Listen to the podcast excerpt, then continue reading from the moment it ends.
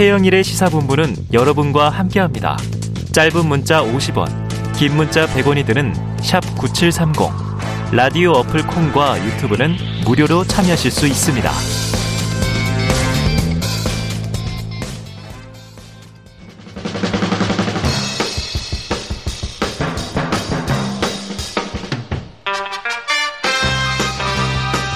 네, 매주 월요일 주말 사이 뉴스들을 정리하고 주간 이슈를 미리 살펴보는 주간 이슈 먼데이 시간입니다. 톡 쏘는 사이다처럼 주간 이슈를 해설하는 시사계의 아, 새해는 피오나 여왕으로 하려고 그랬더니 공주가 좋으시다고. 피오나 공주 노영희 변호사님이 나오셨습니다. 어서 오세요. 네, 안녕하세요. 자, 시사래퍼 랩진봉 성공회대 신문방송학과의 최진봉 교수님. 어서 오세요. 안녕하십니까. 교수님도 뭐 이렇게 자기 하나 드려요? 시사본부에서? 아니요, 아니요. 남작이나 백작 아니요, 이런 거 괜찮습니다. 그냥 노영이만 해주십시오. 아, 영희 시대. 영희 시대. 올해도 영희 시대. 영희 시대 오로지? 영희 시대. 예, 묻어가는 최진봉입니다. 자, 그래요. 본격적으로 한번 시작해 보죠. 자, 요건 조금 이제 오랜만의 뉴스긴 한데 검찰이 도이치모터스 주가 조작 의혹을 받아온 이 윤석열 후보의 배우자죠. 김건희 씨에게 소환 통보를 했다. 이런 보도가 나왔습니다. 출석 일, 일정은 조율 중이다. 자, 그런데 문제는 이 권오수 회장은 구속 기소됐는데 주요 인물 등의 사건 가담 여부는 계속 수사할 것이다.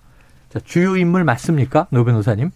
어, 당연히 주요 인물이죠. 네. 그런데 사실은 지금 와서 이제 음. 이렇게 부르는 거는 좀 그냥 면피용일 가능성이 매우 높다. 타이밍이? 네, 네. 타이밍상 지금 김건희 씨 측에서는 한 4개월 정도 어허. 다른 사람에게 대신해서 좀 뭐 해달라고 맡겨봤는데 네. 결국 본인은 손해만 보고 여기는 뭐 도로 회수한 것 뿐이고 네 네. 아무것도 관여한 게 없다라는 주장이고요. 음. 권오수 회장이나 다른 사람들도 뭐 특별히 뭐 김건희 씨가 관여했다라거나 쩐주였다라거나 이런 주장을 하지 않고 있거든요. 네. 그리고 이미 소환 조사하기 전에 서면 조사는 받은 걸로 알고 있어요. 아, 서면 네, 조사님이 네, 네. 했다. 그렇다면은 그 서면 조사 받은 것과 관련해서 하도 안 온다고 그러니까 아, 한번 이제 확인해 본다라는 측면이 있는 것 같고요. 그다음에 정진상 씨 측에서 예. 어 와서 좀 그 대장동 관련해서 조- 조사 받아라라고 하니까 이건 이재명 이제 후보 측이죠. 아. 네네. 그랬더니 이제 그쪽에서 아니 김건희 씨 측도 좀 받아야 되는 거 아닙니까? 뭐 이런 아, 얘기도 한번 했대요. 네네. 그러니까는 그것과 또 한번 균형을 맞추는 측면에서도 네네. 부르는 것 같아요. 제가 봤을 때는. 아, 네, 근데 그런다고 해서 뭐가 달라질 것 같지는 않고 이미 결론은 정해진 것 같아요. 결론은 정해진 것 같다. 야, 이 날카로운 법조인인 노영희 변호사님이 타이밍이 그렇게 뭐이 대단한 것 같진 않다. 그렇죠. 뭐이 명평이다. 시점에. 예. 네. 그러니까 이제 소환 통보의 시점 자체에 대해서 조금 이제 어, 뜨아한 상황이고요. 자, 그런데 김건희 씨가 권오수 회장에게서 소개받았다 주가 조작의 선수 이른바 이모 씨 예, 신한은행 계좌를 맡겼다. 그 주가 조작에 가담한 거 아니냐 이런 혐의인데 지금 이제 소환 통보는 했다고 음. 하는데 시기가 묘하다. 그럼 최지봉 교수님은 어떻게 진단하세요? 그러니까 지금 노영희 변호사 말씀처럼 기본적으로 이게 결과가 바뀔 가능성이 낮아 보여서 안타까워요. 아, 네. 그러니까 일단 뭐 서면 조사하고 그 전에 발표한 일부는 또 무혐의 처리까지 했잖아요. 이미. 음. 그런 걸로 보면 과연 검찰이 김건희 씨에 대해서 어떻게 수사를 하고 있는지 아, 상당히 좀 뭐 개인적인 생각입니다만 의문이 예. 들고요. 그 그럼에도 불구하고 의지 문제다. 예, 그렇게 보여지고 소환 통보를 한 것은 소환도 안 하고 끝나면 더 비판이 커질 거예요. 가만히 있겠습니까? 민주당이나 아니면 이제 예, 김건희 씨에 대해서 고발을 했던 시민사회 단체 같은 경우에는 상당히 반발이 크게 일어날 가능성이 있다고 저는 봐요. 네네. 그런 부분들을 의식했다고 봐요. 만약 소환도 안 하고 서면조사하고 끝내버리면 음, 그러면 이건 봐주기 뭐, 음, 뭐 논란. 봐주기다. 예, 그런 논란이 커질 수 있기 때문에 제가 볼 때는 이제 소환한다고 하는 것은 절차상 그런 어떤 뭐랄까 비판을 피하기 위한 하나의 방법이 아닌가 이런 생각이 듭니다. 어. 지난번에 네. 윤석열 후보가 그랬잖아요. 얼마 전에 우리 아내가 너무 음. 고통받고 있다. 네네네네. 내가 보기에는 형사처벌 받지 않을 거라고 생각이 드는데 네네네. 크게는 맞아요. 음. 그런데 너무 고통받고 있어서 어디 좀 요양이라도 보내야 된다 뭐 이런 음. 얘기 했잖아요. 어, 네, 그리고 맞아요. 난 다음에 소환 조사 하라고 지금 통보가 온 거예요. 네네. 음. 이거 좀 타이밍상 어떻게 보세요? 이게 또 검찰이 윤석열- 그때 당시에 가이드라인을 좋네 안 좋네 막 네. 말이 많았잖아요. 이거는 음. 기소하지 말라는 가이드라인이었다라고 네. 그때 당시에 많은 사람들이 해석을 했는데 음. 네. 아, 역시 좀 타이밍을 정말 잘 맞추는군요. 예, 음. 윤석열 후보가 바로 이제 전직 검찰총장이었으니까 음.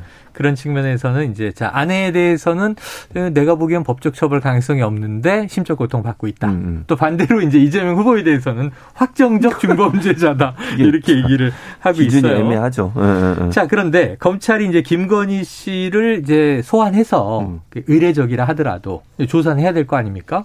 또안 물어볼 수는 없잖아요. 앉아 있다 갈 수는 없으니까 이것저것 물어볼 텐데 그럼 도이치모터스 주가 조작 외에 지금 코바나 컨텐츠 협찬 의혹도 있어요. 노 변호사님 이왕 부르면 다 물어보겠죠.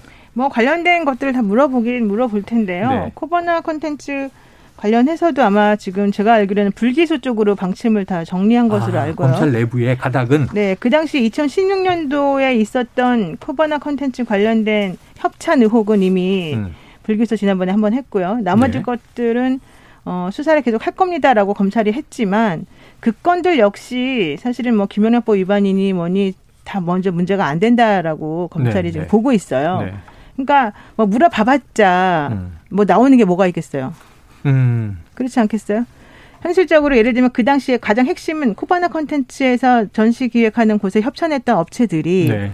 그 당시에 무슨 현안이 있어서 음. 검찰 조사를 받았다거나 뭐 이런 음. 거가 이제 중요하겠죠. 네네네. 그런데 문제는 그 당시에 이 윤석열 후보는 특검으로 가버렸어요. 어. 그러니까 결론적으로 검찰에서 뭘 하고 말고 할 형식적으로는 네네네. 예, 영향력을 행사할 수 있는 위치에 있지 난 않았다라고 조직에 있지 않았다. 형식으로는 형식적으로는 그렇게 딱 우리가 정리를 해줄 수가 있는 거예요. 예. 그러니까 이건 아무 소용이 없어지는 거죠. 큰 소용이 없다. 그러니까 다 우리가 보기에는 참 그렇구나 이렇게 생각이 드는. 거죠. 네, 참 법조인이 또 우리 일반인의 시각과 음, 다르게 음. 내부의 이제 분위기라든가 음. 이렇게 감지되시는 게 있으니까 이렇게 이제 해석을 해 주시는 겁니다. 한번 지켜봐야 되겠죠. 일단 소환 통보는 갔다. 일정 조율 중이다. 그럼 며칠에 나가겠느냐? 이것도 뭐 언론에서 아마 출두하는 모습을 또 이제 찍고 몇 마디 물어보기 위한 이제 취재 노력들을 할 텐데요. 지켜보도록 하고요. 자, 그런데 사실은 이 범죄 연루 의혹으로 얘기된 도이치모터스 주가 조작 의혹이나 혹은 또 이 코바나 컨텐츠 협찬 의혹보다 음. 최근에는 이제 허위 이력 의혹이 더 크지 않았습니까? 이것 때문에 이제 사과도 내놨고요. 그런데 이 김건희 씨가 지난해 말 안양대 쪽에 직접 전화를 걸었다.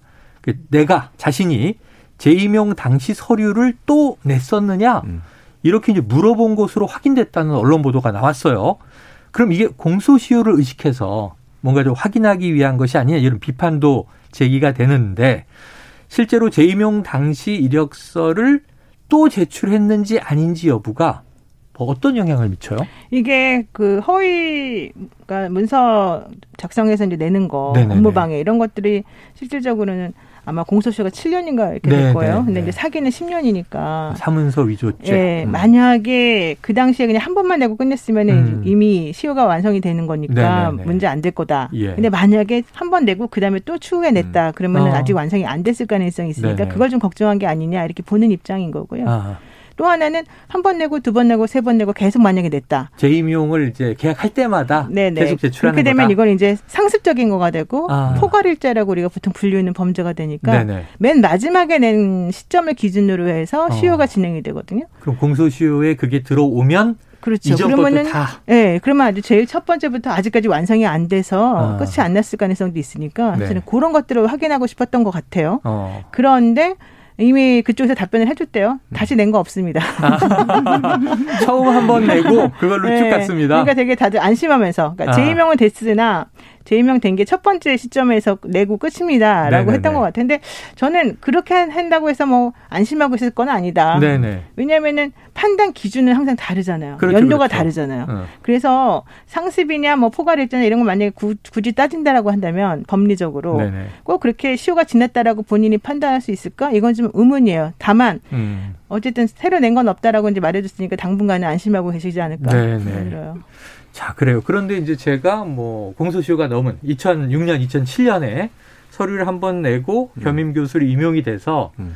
최근까지 쭉 겸임 교수를 했어요. 그럼 그 이력서가 음. 그냥 계속 유효하게 살아있는 거 아니에요? 그렇죠. 뭐 그러니까. 살아 있고 또 이럴 수는 있어요. 그러니까 지금 그 전화를 한 사람은 받은 네. 사람은 네. 예전에 아마 김건희 씨가 제출할 때 일했던 분 같아요. 어. 지금은 그 업무는 아닌 것 같고. 아, 네네. 그러니까 이제 아마 학교 측에 직접 그 제가 기사를 보면 학교 측에 직접 이- 어, 전화가 어려우니까 예전에 부서에 연락한 게 아니라 네, 알던 예전에. 직원에게. 아, 그렇죠. 음. 그러니까 그건 전혀 다른 차원일 수 있다. 그러니까 네, 본인이 네, 네. 기억할 때는 그때 한번 받고 다시는 안 받았다고 얘기를 하시는데 네. 그게 과연 그런 건지는 진짜 사실관계 확인해야 한다고 저는 보고 둘- 첫째는 음. 둘째는 지금 말씀하신 것처럼 만약에 재임용 과정에 심사를 다시 해야 되면 제출을 안 했다고 하면요 음. 네네. 그 전에 이력서를 다시 봐야 돼요. 네. 그런 거잖아요. 그렇죠, 예를 들면 어떤 사람을 재임용해야 돼. 음. 그러면 이 사람이 업데이트를 해서 내든지 만약에 음. 지금의 인터뷰처럼 그분이 말씀하신 다시 안 냈다 하더라도 학교 네네. 측이 심사를 하는 입장에서는 그 이력서를 다시 끄집어내서 봐야 돼요. 네. 그러지 않고 재임용을 할 수는 없는 거 아니겠어요? 그러니까 재임용 시점에는 다시 낸 다시 걸로 봐야죠. 봐야죠. 아, 그럼요. 그렇게 봐야 된다는 거죠. 들어간 서류가 유효하다는 것을 재확인하는 과정을 거쳐서 네. 그렇죠. 재임용이 된 것으로. 그렇죠. 그리고 대체적으로 보면 제 개인적인 이건 입장입니다만 네. 재임용할 때는 다시 업데이트를 해달라고 그래요. 이력서가 업데이트가 되잖아요. 네, 사람이 네, 네, 네. 계속 똑같은 거 가지고 몇 년 동안 계속 이력서가 그렇죠, 수도 그렇죠. 있지만 그렇죠. 그분이 다른 경력이 있을 수도 있고 다른 또 경험이 있을 수도 있고 수상 경력이 있을 수도 있으니까 음. 자, 다시 제출해달라는 의견을 내는 게 일반적인데 네. 만약 그 학교에서 그렇게 하지 않았다고 하더라도 그 전에 이력서를 다시 봤을 가능성은 있다. 저는 그렇게 봅니다. 심사 네. 과정에서. 그래서 다시 음. 재임용에 기존 서류가 영향을 주었다면 그렇게 볼 수 있다는 거죠. 업데이트된 음, 음. 것으로 음. 볼 수도 있지 않느냐. 예, 이게 이제 예. 해석의 문제예요. 그게 좀 전에 네. 제가 말한 거예요. 음. 어, 지켜보도록 하죠. 네. 그래서 다시 안 냈다고 안심할 것은 아니다. 음. 노 변호사님 말씀하신 건 이제 그런 해석의 여지가 있다는 거죠.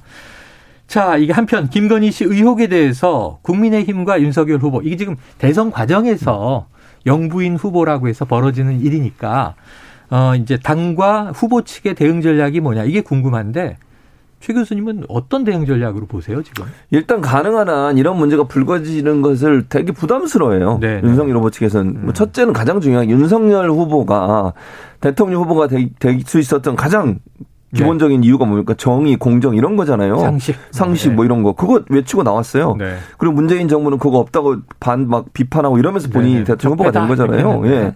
조국 전 장관 관련 수사하고 이러면서. 음. 그런 과정을 통해서 했는데 본인의 부인을 보니까 지금 나온 의혹들로 기준으로 말씀드리면 물론 뭐 네. 모든 게 확정된 게 아니니까 제가 단정적으로 말씀드릴 수 없지만 이 의혹만으로도 상당히 큰 타격을 입었어요. 국민들이 네. 볼때 그렇게 공정을 외치더니 조국 전 장관 가족에 대해서는 그렇게 엄격한 잣대를 대더니 음. 왜 본인의 부인이나 본인의 본인에 대해서 그렇게 잣대가 너무 느슨하냐 음. 이게 무슨 공정이냐 이건 뭐 선택적 공정이냐 이런 비판이 커지잖아요. 그러니까 김건희 씨 건과 같은 경우 이런 얘기가 자꾸, 나, 자꾸 나오면 나올수록 본인의 이미지에 엄청난 타격이 올 수밖에 없어요. 네. 본인이 갖고 있는 유일한 제가 제 표현입니다. 이건 네. 유일한 이미지 공정 이게 무너지면 과연 윤석열 후보는 뭘로 버틸 수 있겠냐는 거예요. 네. 예를 들면 정책적 자리나 이런 부분도 사실 상당히 좀 논란이 되고 있고 비판을 받고 있는 상황에서는요. 공정이 무너지면 사실은 윤석열 후보의 지지는 상당히 많이 흔들릴 가능성이 있어요. 음. 그러니까 상당히 민감하게 반응하고 근데 이걸 일일이 본인들이 더 막 얘기하는 것보단 가만히 있다가 문제 나오면 대응하는 양식을 네. 띄는 거죠. 왜냐하면 이게 이슈화 되는 것 자체가 상당히 부담스러울 거다. 음. 그래서 무대응 방향으로 가는 게 아닌가 하는 생각이 듭니다. 그래서 올해 무대응을 하다가 김건희 씨가 직접 사과를 한 차례 내놓고 그 이후에는 또 이제 좀 여론 추이를 관망하는 이제 스탠스 아닌가 싶긴 한데 자, 이 대응을 안 하고 있는 것은 여당 후보도 마찬가지다. 이런 얘기도 나와요. 자, 대장동 의혹 핵심 결제 라인이다. 자, 더불어민주당 지금 정진상 선거대책위원회 비서실 부실장인데 검찰 소환 조사가 불발됐다. 이런 보도가 나왔습니다. 정부 실장은 이재명 후보의 핵심 측근 중에 측근이다. 그런데 이제 이 그 소환이 불발됐다 함은 김건희 씨와 뭐 다르지 않게 한 달 가까이 소환 조사 놓고 이 접점을 못 찾고 있는 거 아니냐? 법조인으로 그럼 노 변호사님 형평성 문제도 그렇고 정진상 부실장 쪽은 어떻게 보십니까? 거기도 지금 이제 선거가 코앞이니까 네네. 그분이 되게 선거 선대위에서 중요한 역할을 하니까 영향을 주겠죠. 예, 당연히 이제 바쁘시겠죠. 그러니까 일정 조율이 사실은 상당히 어려운 걸로 음. 보이는데요. 저는 그것도 그거지만은 음. 거기도 서면 조사 같은 건 한번 했다는 걸로 제가 들었거든요. 네네네. 그러니까 아마 서로 간에 양쪽에 다 마찬가지로 지금 그런 조사는 조사 일정을 확인을 하고 있는 것 같아요. 근데 어. 이제 그거보다 더 중요하게 제가 말씀드리고 싶은 건 이 네. 점이에요. 지금 여기서 문제점은 왜 정진산 실장을 꼭 불러서 확인하고 싶어 하느냐 보면은요. 그 황무성 초대 성남도시개발공사 사장이 물러난 사장. 2015년 초에 이 임기를 채우지 못한 채 물러날 네네네. 당시에 그 유동규 그 본부장을 사실은 그 자리에서 실세로 앉히기 위해서 그냥 음. 이렇게 억압적으로 물러나게 했다는 게 핵심이잖아요. 예, 예. 그런데 사실은 그건 이제 그 주장 황 사장, 이 황무성 사장, 네네 전 그, 사장의 그 사장은 사실은 그 당시에 뭐 억압적으로 물러날 수밖에 없는 듯한 그런 그 녹취록은 물론 존재하지만 네네. 본인이 물러나기 싫어하는 듯한 음, 음. 그런 실제 실제는 감사도 받았었고 문제도 되게 많았었고 그래서 물러날 수밖에 없는 구조가 있었어요. 네네. 거기에서 그 말을 한 그 당사자가 사실은 이 유동규 씨나 저 유동규가 아니라 이 사람에 대해서 말을 조금 정진선 실장의 이름을 언급하면서 뭔가 말은 하, 했지만 실제 관여해서 그분이 무슨 직권남용했다거나 그런 거에 대한 뭐 직접적인 증거 같은 거 하나도 없거든요. 음. 음. 그렇다라고 한다면은 저는 이 정진선 실장 불러서 하는 것도 좋은데 네. 그 당시에 이 황실 황 사장이라는 사람이 정말로 이 도계공에서 일을 할 수 있을 만한 사람이었는지 음. 또 혹은 물러날 수 있는 상황이 전혀 아니었는지 네. 뭐 이런 여러 가지 것들에 대한 보강 조사 이런 거 제대로 됐는지 음. 이런 것들도 저는 먼저 객관적으로 필요하다고 봐요. 네네. 왜냐하면 정진선 실장 불러서 조사하는 거는 결국 그냥 물어보는 것밖에 안 되잖아요. 예, 예. 그럼 나머지 제일 중요한 거는 물리적이고 객관적인 증거가 있느냐 없느냐 하는 거거든요. 네. 근데 저는 그런 측면에서 봤을 때는 제가 아는 여러 가지 측면의 자료들을 그동안 검토를 음. 해보니까 사실 그런 측면에 좀 아니었. 큰 역할이 없는 것 같다. 예, 그래서 네. 아마도 정지선 실장 입장에서 보자면 네. 좀 억울하다라고 좀 생각을 하고 있는 것 같고. 그래서 저는 차라리 뭐 일정이 맞으면 당연히 조사를 받으러 가는 게 맞고요. 네. 가서 조사를 받아서 제대로 음. 자기가 소명할 수 있는 것을 소명하는 게 저는 다 맞다고 음. 봐요. 네. 그렇죠. 왜냐하면 또 이제 뭐 본인은 나는 결백하다 네, 이렇게 할 수도 있는데 네. 안 나가면 또 음. 수상하게 네, 여론이 흘러갈 수 있거든요. 네. 자, 김건희 씨 쪽과 또 정진상 부실장 쪽 검찰 소환 놓고 지금 조금 힘겨루기가 있는데 어떻게 될지는 지켜봐야 될 것 같습니다. 자, 이 두 분과 이야기할 아주 이게 제가 보기엔 음. 아, 이게 무슨 현상이지? 전 납득이 안 돼서 오늘 네. 두 분께 묻고 싶었던 오늘의 또 이슈가 있습니다. 신세계 정용진 부회장이 쏘아 올린 멸공 논란. 자, 이게 윤석열 후보가 마트에서 이른바 달파 멸치 콩을 사면서 정치권에 또 이 멸콩 논란이 불고 있는데요. 한번 육성을 듣고 와서 이야기 이어가겠습니다. 윤석열은 이마땡, 위키우는 쓱땡에서 주로 장을 봅니다. 오늘은 달걀파 멸치 콩을 샀습니다. 달파 멸콩. 오늘은 이마땡에서 장을 봤습니다. 오늘 저는 달걀, 파, 멸치, 콩을 좀 사봤습니다. 달파 멸콩. 얼마 전에 언론 보도를 보니까 네. 그 정용진 부회장이 음. 어뭐 멸공이라는 걸 이렇게 올렸다가 음. 그 인스타그램에서 삭 제를 했다 복구됐다는 그 네네네. 네, 네. 기사를 봤습니다. 네, 네. 인스타그램 측에서 시스템 오류다 이렇게 해명을 했지만 사실은 납득이 안 되더라고요. 음, 왜냐하면 이제 음. 인스타그램에 그 삭제할 수 있는 그런 가이드라인이 공공의 안전에 실질적인 피해나 또는 직접적 위협의 위험이 있을 경우에 삭제한다 했는데 뭐 이게 멸공이라는 것이 이거와 관련되지 않잖아요. 그래서 네, 네. 자, 지금 뭐, 이 AI 윤석열의 목소리, 그리고 이제 김현주 국민의힘 상근 부대변인 나경원 전 의원 목소리를 차례로 듣고 오셨는데, 멸공. 근데 이게 이제 굳이 또 식재료들을 이렇게 상징으로 내세우다 보니까 멸콩 챌린지. 나 전 의원은 SNS 측의 정용진 부회장 게시글 삭제에 대해서 이 업체 쪽에 의혹을 제기하면서 표현의 자유에 문제가 있는 것이다. 표현의 자유를 위해서다. 이런 답변도 했습니다. 자, 최 교수님. 네. 이 현상 어떻게 보세요? 멸공 챌린지. 그러니까 이게 표현의 자유 그렇게 얘기하시면 표현의 자유 있죠. 음. 근데 그 표현에 대해서 책임도 지는 것이고 그 표현에 네, 네. 미치는 여러 가지 여러 영향에도 그대로 다 받으, 받으시는 거예요. 네. 그럼 표현의 자유니까 하시는 건 뭐 상관없습니다만. 음. 왜냐면 이게 지금 보세요. 멸공이라고 하는 멸콩 뭐 처음에 네, 이렇게 네. 했는데. 근데 지금 AI 윤석열도 그렇고 김현주 국민의힘 상근 부대변인도 그렇고 끝에 꼭 달파 멸콩 달파, 달파 멸콩. 달파 멸콩 네. 얘기를 굳이 해야 됩니까 그러면? 아니 그냥 가서 장 봤으면 음. 내가 달걀 샀습니다 이렇게 끝나면 되는 거잖아요. 네네네. 이걸 굳이 네 번에 이 네 가지 하나의 단어를 해서. 예, 조합을 해서 달파 멸콩을 음. 이렇게 계속 얘기하는 의도가 있지 않나 하는 생각이 네. 든다는 아니, 거죠. 스스로 리, 릴레이, 뭐 네, 챌린지 릴레이. 이런 얘기를 하고 있잖아요. 네. 그러면 이거는 이거 일부에서 이렇게 설명하더라고 달을 네. 또 이제 누구를 의미하는지 알잖아요. 어, 파 영어로 문이고 네, 문이고 네. 파는 뭐 파기하다 이런 뜻일 수 있고 뭐제 해석입니다 물론 멸공은 이제 뭐 공산주의를 멸하자 이런 의미인 것 그렇 죠. 같은데 지금 이 어느 시대인데 만약 이게 진짜 챌린저로 계속하게 되면 이미지가 음. 어떻게 생기겠어요?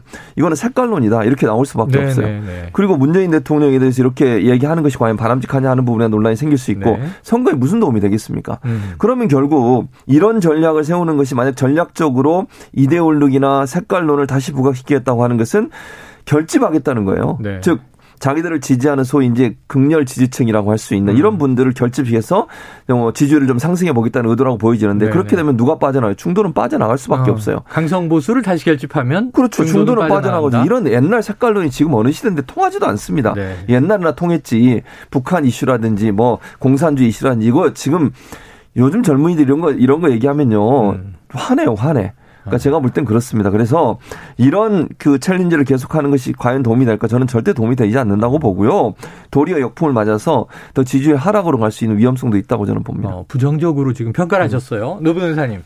뭐 같은 입장이십니까? 저는 정용진 씨가 왜 자꾸 이런지 모르겠어요. 정용진 부회장. 네, 네네. 그분은 기업 회장 아닙니까? 기업 그렇죠. 부회장. 그 그분 때문에 기업 오너리스크가 이렇게 계속 커지는 것을 본인이 원하는지를 모르겠는데 음.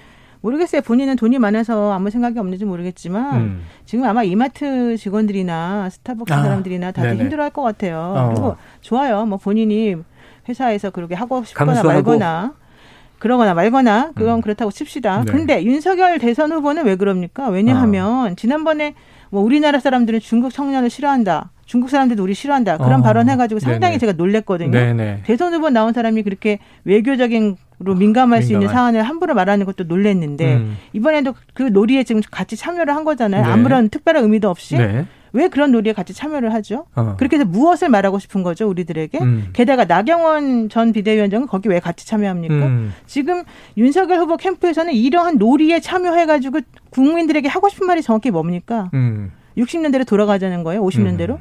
아니면은 아니면은 중국을 다 뭐다 뭐, 배격, 시 하자는 아, 거예요. 네네. 그러니까 하고 싶은 말이나 얻고자 하는 그 결과물에 대한 우리들에게 뭔가 좀 설득력 있는 뭔가 좀 말해줬으면 좋겠는데 네네.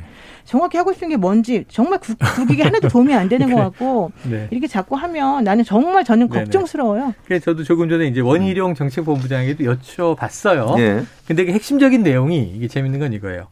달파 멸콩 음. 뭐 이른바 이제 문파 멸공 이렇게 해석을 이제 기자들이 음. 해줬는데 그렇다고 한다면 하나는 이게 담고 있는 메시지가 있을 거란 말이죠. 너무 뭐 이 저 문재인 정부가 친중 정책을 쓴 게 문제다라든가 이 메시지가 있어야 되고 그럼 그걸 스스로 얘기를 해야 되는데 물어보면 난 그냥 생필품을 잠갔을 뿐이에요. 아니 더 웃기는 건 이거예요. 더 네. 이상 제가 정말 음. 화가, 화가 났던 지점은 네. 윤석열 후보에게 왜 그렇게 그런 물건들을 샀습니까? 어, 물어보니까 네네. 저 원래 즐겨 먹던 겁니다. 이렇게 말했대요. 네네네. 그러면서 원래 멸치 가지고 육수 많이 만들어서 먹기 때문에 네네. 샀습니다. 근데 잔멸치를 사요 육수 내는데 아. 멸치 육수는 큰 멸치를 사가지고 내는 거예요. 아, 이건 음식을 해본 분이 알 수 있는 그렇죠. 예리한 지점을 음. 지적하셨네요. 그러니까 그냥 하는 말이겠죠. 음. 그러니까 차라리 장난을 그렇게 치는 것도 아니고. 네네. 그러니까 저는 국민들이 사실 우리는요 중국에 대해서 물론 미국에 정서적으로 더 우리가 네. 좀 감정이 더 좋겠지만은 네. 현실적으로 우리가 돈 버는 데는 중국이에요. 음. 근데 왜 자꾸 이런 식으로 지금 하는지 모르겠어요. 자, 이제 아까 일부에서 보면 이렇게 얘기가 되더라고요. 정영진 부회장은 이게 중국 관련 기사를 캡처해서 음. 해시태그 멸공 올렸는데 이게 삭제됐다가 복구됐고 지금 이제 복구돼 있는 거죠. 그럼 이게 좀 대중국 불만을 표한 거 아니냐 음. 이거고 음. 지금 정치권에서 쭉 대선 과정의 릴레이는 이게 달파가 또 붙으면서 이 현재 정부에 대한 또 공세 아니냐라고 해석이 되는 대, 목인데 저희 청취자 5493님은요. 자, 정영진 부회장의 멸공 언급에 대한 또 민주자 민주당 측의 대응은 적절해 보이는지도 궁금합니다. 최 교수님 답을 주시죠.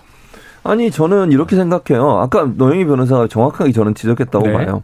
그러니까 이 기업인이 정치적인 문제에 너무 깊이 개입하게 되면 기업 전체의 리스크가 생겨요. 네. 그게 어떤 형태로든. 음. 그리고 개인적 의견은 있을 수 있지만 기업인이라고 하면 그 기업에서 일하는 다른 사 여러 사람들에게 피해를 줄 수 있는 행동을 하면 안 된다고 저는 네. 보거든요. 음. 종업원들을 그러니까, 포함하여. 어, 그렇죠. 예를 들면 기업인은 사실은 정치적 이해관계를 떠나서 경제적으로 돈을 벌 수 있는 방법들에 집중해야 되는 거 아니겠습니까? 네네네. 기본적으로 저는 그렇게 생각합니다. 그래서 기업인이 정치에 뛰어들어서 어떤 형태의 발언을 하고 그것이 특 특정 나라와 연계돼 있다고 하면 음. 그거 자체는 그 기업에도 상당히 큰 영향을 미치지만 그 기업에서 일하는 많은 종업원들 왜냐면 그 기업이 개인 그 사람 게 아니에요. 저는 음. 그렇게 봅니다. 물론 대주주고 그 사람이 주식을 갖고 이제 자기 기업이라고 할 수 있겠죠. 근데 그 기업이 그만큼 성과를 낼 때 누구의 도움이 필요했겠습니까? 음. 거기서 열심히 일하는 종업원들의 노력과 그들의 헌신과 그걸 통해서 그 사람도 돈을 번 거예요. 음. 그러면 공동체라는 생각을 해야죠. 네. 그러니까 그런 관점에서 본다면 저는 정윤준 부회장이 그런 행동을 하시는 것이 부적절하다고 생각해요. 특히 음. 이렇게 민감한 대선 시국에 특정 어느 지 어느 지뭐뭐 뭐 단체라고 그래야 될까요? 네. 정당에 뭐 유리한 그런 어떤 발언들을 하시거나 이러면 저는 안 된다고 보고요. 기본적으로 정치적 중립성을 지켜주는 게 저는 필요하다고 보고 네. 그런 발언들이 결국은 기업이나 아니면 그곳에 일하는 종업원들에게 영향을 미치지만 대선에 영향을 미쳐서 불필요한 논란을 불러일으킨다는 점은 음. 꼭 생각해야 한다. 그리고 아까 말씀드린 그 중국을 만약에 겨냥해서 했다고 하면 그 중국과의 다른 우리나라의 관계에도 상당히 영향을 미치고 네. 그게 본인의 기업뿐만 아니라 다른 우리나라의 기업들이 중국과의 무역하는 데 상당히 큰 피해를 줄 수 있다는 점도 고민했으면 좋겠습니다. 참고로 그래. 정영진 부회장은 나 중에 뭐 본인이 말하는 멸공은 뭐 음. 중국 이런 건 아니다. 그냥 북한만을 우리나라 위에 있는 그것을 음. 말하는 거다. 이렇게 말하면서 좀 피해가려고 하, 말은 하긴 했어요. 네네. 근데 그 역시 좀 부적절하죠. 뭐 뻔하 뻔짜죠. 뭐. 자 여기에 대해서는 뭐 두 분의 또 개인적인 주장과 해석이 있고 음. 정영진 부회장 한번 전화 연결해서 인터뷰했으면 좋겠습니다. 속내는 뭔지 한번 직접 시사본부에서 이야기를 해주시면 참 좋겠네요. 자 이번에는 그야말로 공약 이슈로 한번 들어가 볼게요. 자 주말 사이에 일곱 글자가 크게 화제가 됐어요. 여성가족부 폐지. 자, 대선 후보들의 말말말 듣고 와서 이야기 나누겠습니다. 현재 입장은 여성가족부 폐지 방침 그리고 더는 좀 생각을 해보겠습니다. 남녀 갈라치기 아니냐는 지적도 있는데 이건 어떻게 생각하시는지 뭐든지 국가와 사회를 위해서 하는 일이라고 생각해 주시기 바랍니다. 가뜩이나 어려운 청년들을 남성 여성으로 갈라치기 하고 그 차별과 혐오에 편승해서 득표 활동을 하려고 하는 일은 대통령 후보가 해서는 안 되는 일이라고 생각합니다. 모든 사람들의 얘기를 가능하면 들어야 됩니다. 그 모두가 국민이기 때문에 듣는 행위 자체 그 자체를 봉쇄를 하면 사실은 문제가 생기지 않습니까? 네. 자, 이 한 줄짜리 메시지 30대 청년 참모의 아이디어였다고 하는데 어쨌든 후보가 썼으면 이제 대선 공약이 돼버린 거예요. 여기에 대해서 이제 긴 말은 없는데 이제 후보들의 입장은 다 다릅니다. 최 교수님 어떻게 진단하십니까? 그러니까 저는 그렇게 일곱 글자 썼잖아요. 여성가족부 네. 폐지. 네. 그게 잘못된 거예요. 그렇게 아. 쓰면 안 되죠. 네네. 본인이 주장을 하려면 나중에 뭐 양성평등부를 만들겠다고 했다고 하는데 네네네. 그러면 이걸 여성가족부를 양성평등부로 바꾸겠습니다. 이랬으면 이렇게까지 논란이 되지 아. 않았을 거라고 저는 생각해요. 일곱 글자 썼잖아요. 양, 어, 여성가족부 폐지. 폐지. 네. 그 갈라치기 하는 거죠. 누가 어. 봐도 그렇게 들려요. 젠더 갈등을 유발하는 아 그리고요 것이다. 인석 대표하고 이게 또 포옹 한번 하시더니 네네. 또 결국 이윤석 대표가 주장하는 그런 주장과 함께 아. 가는 거 아닌가 하는 그런 이 대표의 주장이다. 아, 왜이 대표는 사실은 이대남을 기준으로 해서 선거 전략을 짜고 있잖아요. 네네. 또 본인의 지지층 이대남이라고 생각하고 있기 때문에 음. 이준석 대표 입장에서는 이대 이대남의 입장을 적극적으로 반영한다고 저는 봐요. 음. 근데 그걸 윤석열 후보가 받아들인 거라고 보여지거든요. 네. 그러니까 이 이슈가 생긴 결국은 이제 여성과 갈등 갈등 문제고 음. 그게 결국은 바람직한 저는 아니라고 봐요. 음. 대선 후보들이 자꾸 남성 여성을 갈라치기 하는 게 무슨 도움이 되게 아니 대선이 통합의 시기가 돼야지 이게 물론 통합에 돼야 된다는 원론적인 문제지만 갈라치기 하고 분열되고 이런 거 하려고 대선하는 겁니까? 예. 그리고 남성 여성 무슨 차별이 있습니까? 동, 일하게 대우해 주자는 거잖아요 지금. 음. 그러니까 예를 들면 남성이나 여성이나 서로 피해받고 있다면 그 부분 좀 조율해서 모든 사람이 성에 관계없이 동일한 혜택과 동일한 대우를 받는 그런 사회를 만들자는 겁니다. 네, 네. 그럼 그렇게 접근을 해야지 여성가족 폐지하는 것이 그럼 양성평등을 이루는 방법입니까? 물론 바꿀 수는 있다고 봐요. 양성평등부 음. 이름은. 그러나 여성가족 폐지라고 하는 걸 그렇게 내세운 것은 그 이면에 제 느낌은요. 여성이 뭔가 더 혜택을 누리고 있다는 이미지가 생기는 거잖아요. 네 그게 사실인지도 확인해 봐야 돼요, 사실은. 음. 그런 점에서 본다고 하면 그렇게 짧게 일곱 자, 일곱 자 글자만 쓴 것이 사실은 그게 또 문제가 된다. 음. 그런 행동을 하는 것 자체가 저는 부적절하다고 봅니다. 자, 최 교수님은 이제 영희 시대를 외치시기 때문에 음. 상당히 이제 여성을 우대하는 분이세요. 그럼요. 노 변호사님의 입장을 들어보겠습니다. 저는 차별 방지법이나 빨리 통과시키시고 아, 차별 방지법 너무 가볍게 그냥 이랬다 저랬다 좀 안 했으면 좋겠어요. 맨날 음. 말이 바뀌어요. 지난번에 경선할 때는 뭐라 그랬어요. 자꾸만 이, 그리고 제가 봤을 때 윤석열 후보가 이렇게 나오는 게 설명을 못하기 때문에 일어나 봐요. 아. 그냥 한마디 뚝 던져놓고 니네들이 네네네. 알아서 해석해라 이래놓고 아. 만약에 뭐라고 본인이 설명을 길게 하면 나중에 가서 또 이제 뭐라고 반박, 반박당할 수 있으니까 그럴 수 있, 는데 네. 그렇게 하시면 무책임한 사람이 되는 거잖아요. 그래요. 예전에 경선할 때 본인이 내세운 공약하고 지금 완전히 달라지거든요. 예. 근데 이게 한두 개가 아니에요, 지금. 음. 이런 거는 옳지 않고 본인이 내세우는 공약이 무슨 뜻인지 무슨 의미인지 그래서 어떻게 해야 된다는 것인지 좀 제대로 좀 생각하시고 이런 공약을 냈으면 좋겠어요. 알겠습니다. 자, 주말 사이에 또 뭐 여러 가지 음. 특이한 뉴스가 많이 나와서 아, 여론조사 이런 것, 또 안철수 후보 약지는 거 못 짚었네요. 오늘 시간 여기까지입니다. 노영희 변호사, 최진봉 교수와 함께 주간 이슈 먼데이였습니다. 고맙습니다. 고맙습니다. 감사합니다.